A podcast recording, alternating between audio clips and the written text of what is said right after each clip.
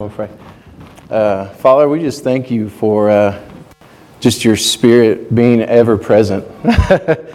uh, Holy Spirit, we just thank you for just being our strength and, and guiding us and being our helper and our comforter. Uh, so we just thank you and praise you for that and all glory to Jesus. Amen. So last month, I don't know, probably the 14th, uh, I had went on a walk, and it looks like I know I don't walk a lot, but I try to. And then, and then Chris introduced me to running in the cold. So running in the cold is something that I enjoy. It's it's invigorating, and I hear from the Lord there. You know, when I'm just by myself. And I was running, and I was I had just left my house, and I was in a bad mood, really bad mood. Uh, just, I'm to be honest, all hell broke out at the house, and I was right in the middle of it. I wasn't being very Christian. So I left, and as I was running down the road, I was just praying to God and, and just seeking Him. And, and then I'm not a people person anyway, so I saw this guy walking down his driveway. Uh, taking out his trash, I'm assuming. But the closer I get, I'm asking God, God, don't let him talk to me. I don't want to talk to this guy. You know, he wasn't going to say anything to me. I had a face mask on. You know, I'm 6'2, like over 300 pounds. So anybody that sees me running down the road, they're going to stay away anyway. So, which is cool because, you know, like I said, I don't like people. But the closer I got to him, just being honest, thought we were supposed to be honest around here. Uh, so, anyway, as I'm getting closer to this guy, he's getting closer to his trash can. And I just look at him, and he's got this look on his face of just defeat, of just anger, uh, just built up hatred. And I believe it was for himself. Uh, and I was just asking God, I was like, God, what? Why? I was like, he's got a nice house, super nice house. He's got you know, a brand new truck, brand new boat, all the things that anybody could ever ask for. And he was telling me, he said, it's not what he has on the outside, it's what's on the inside. That's the problem. And I said, well, I was like, that's good. You know, I'm not like that, God. He's like, yeah, you are like that. I was like, I was just like, no, I'm not. I have a van with silver tape holding up the window that I paid 150 bucks for. And you know what I mean? And I don't have anything new or fancy. And he said, It's not the outside that you like, it's the inside. And it really struck me. And I was like, But God, I, you know, I, I tithe. That's what good Christians do, right? They tithe. They say, you know, grace before eating or whatever. But I said, Me? Like, what? Like, not me, surely. You mean somebody else. And he said, No, it's you. So I was asking, I'm like, so, so what do I have to do? God, like, how do I how do I change? He said, You better change, you better allow me to change you now instead of waiting down the road because what you're doing now, you're replacing me with the world. And I said, That's crazy. I said, I would never do that. He said, No, you wouldn't right now, but Give it 10 years and you'll have your flesh back that I'm so charged trying to get rid of. So I said, What's the secret? I said, What do I got to do? He said, What you have to do is not get into heaven, it's getting heaven into you. That's what we have to do. We have to allow God to get heaven into us. See, the kingdom is here right now.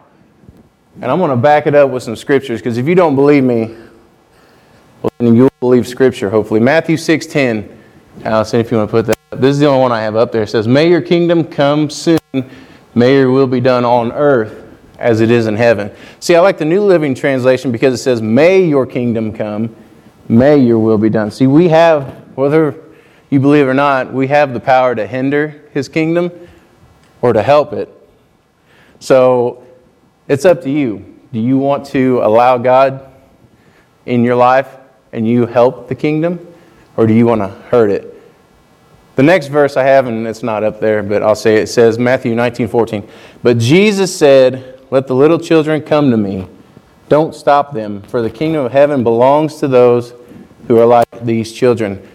And I looked up the definition of belong. It means the property of. So, how can we own something but not have it now? We have it now. The kingdom is here.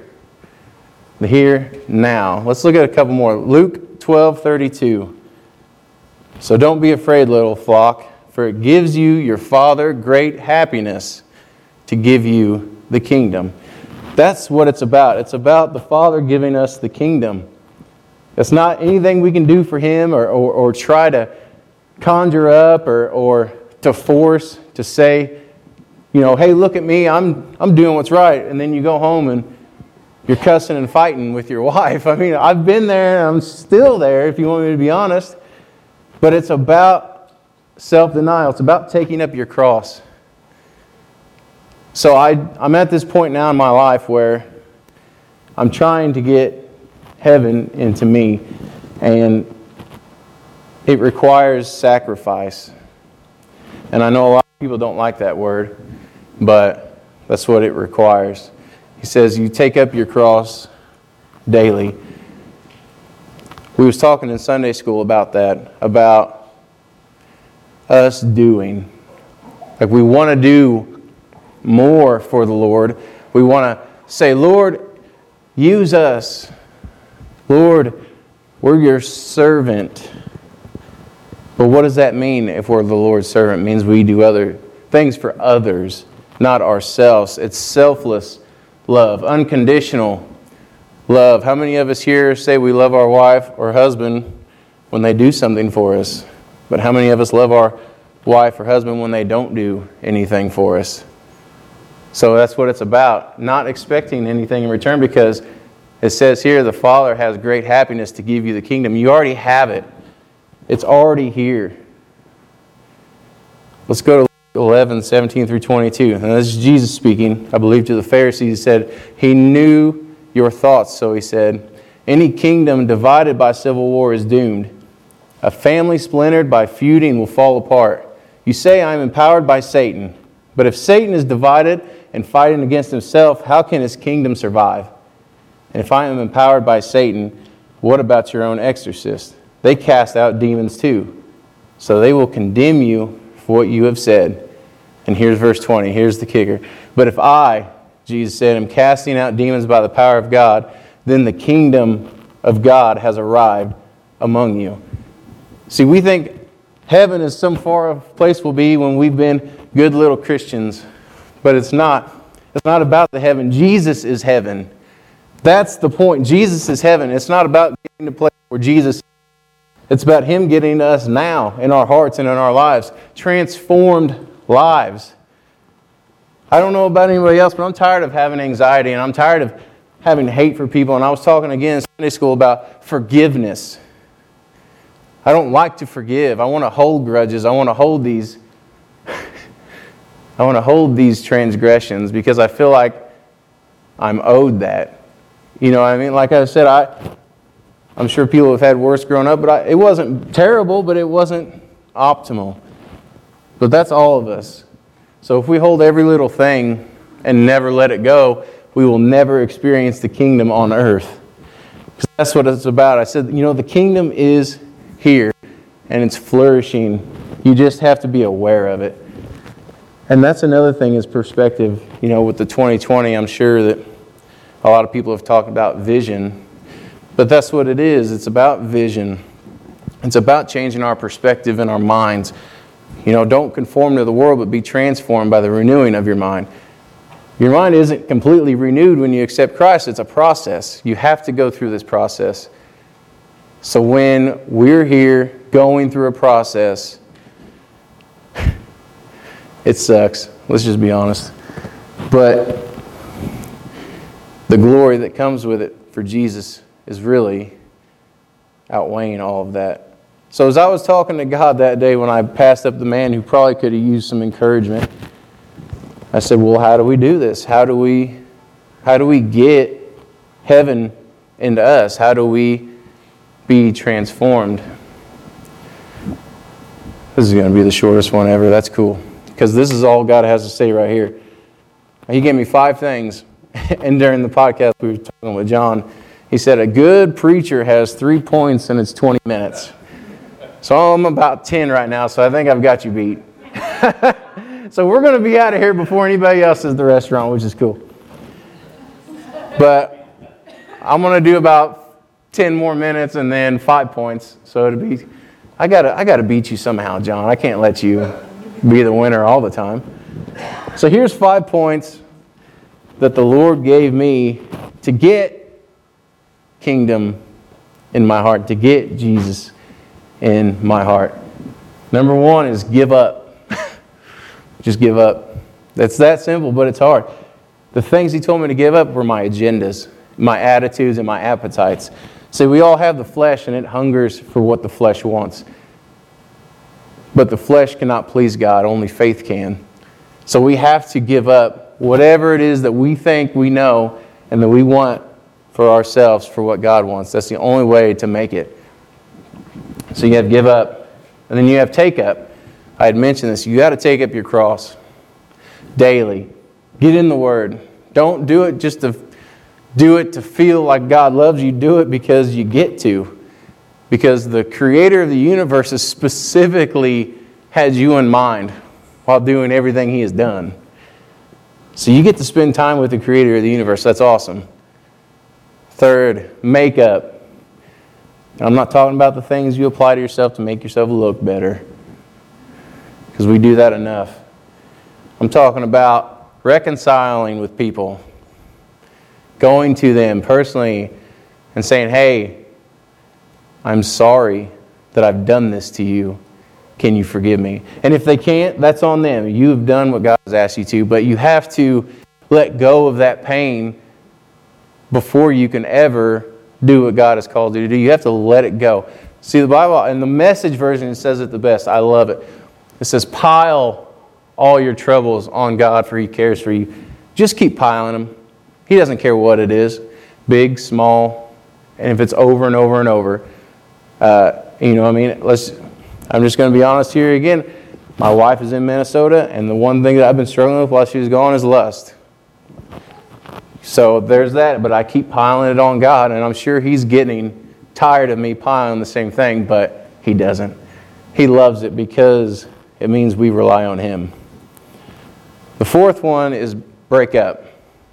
Break up with yourself. There's a great song, I don't know who sings it, but it's talking about breaking up with yourself. You have to get rid of yourself.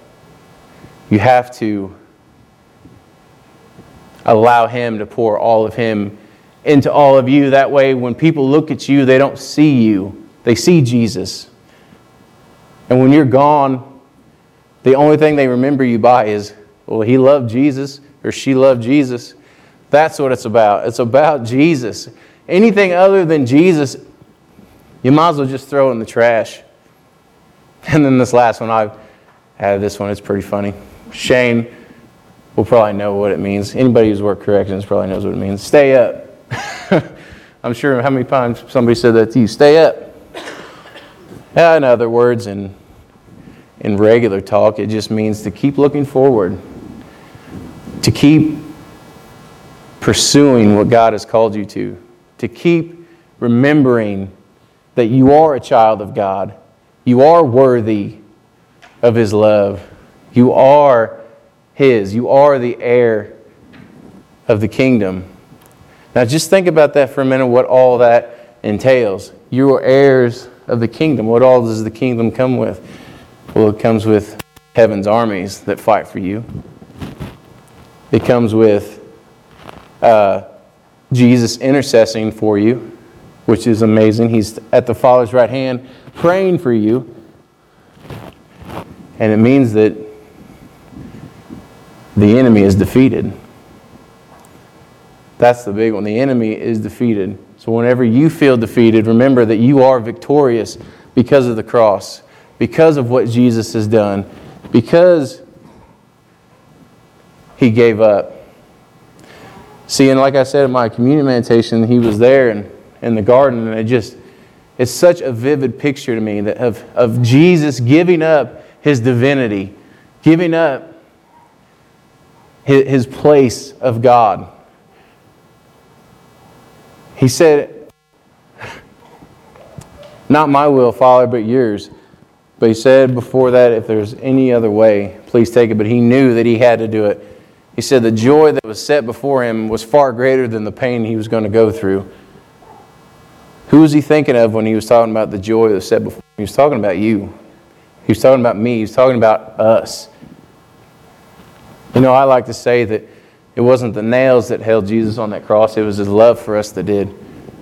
So I just, if there's anything I can say to you through this, it's not about getting into heaven. It's not about living on earth like hell and then hoping for heaven one day. That's not what it's about. It's about living there now, living here now with Jesus. Main thing. So whenever you feel down or feel like giving up, just remember that He loves you and He died for you. So that's all that I have. Father, I just thank you. Uh, I just want to thank you that it doesn't matter about we have to give 20 minutes this or four points this or or an hour here, Father, or, or whatever. Father, we're here just to do what you call us to. Any more than that, that's from us. Any less than that, that's from us. So, Father, I just pray for everybody here that that they just live kingdom minded and just remember whose they are. And Father, I just, again, I just pray that we allow you into those places that we don't like to go to in ourselves so you can expose them and then you can bring light to those and you can heal those, Father.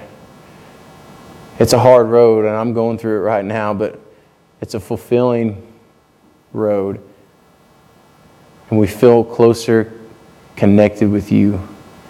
So, Father, again, I just thank you and I praise you. And I just say a special blessing over everybody here that we just give you our all.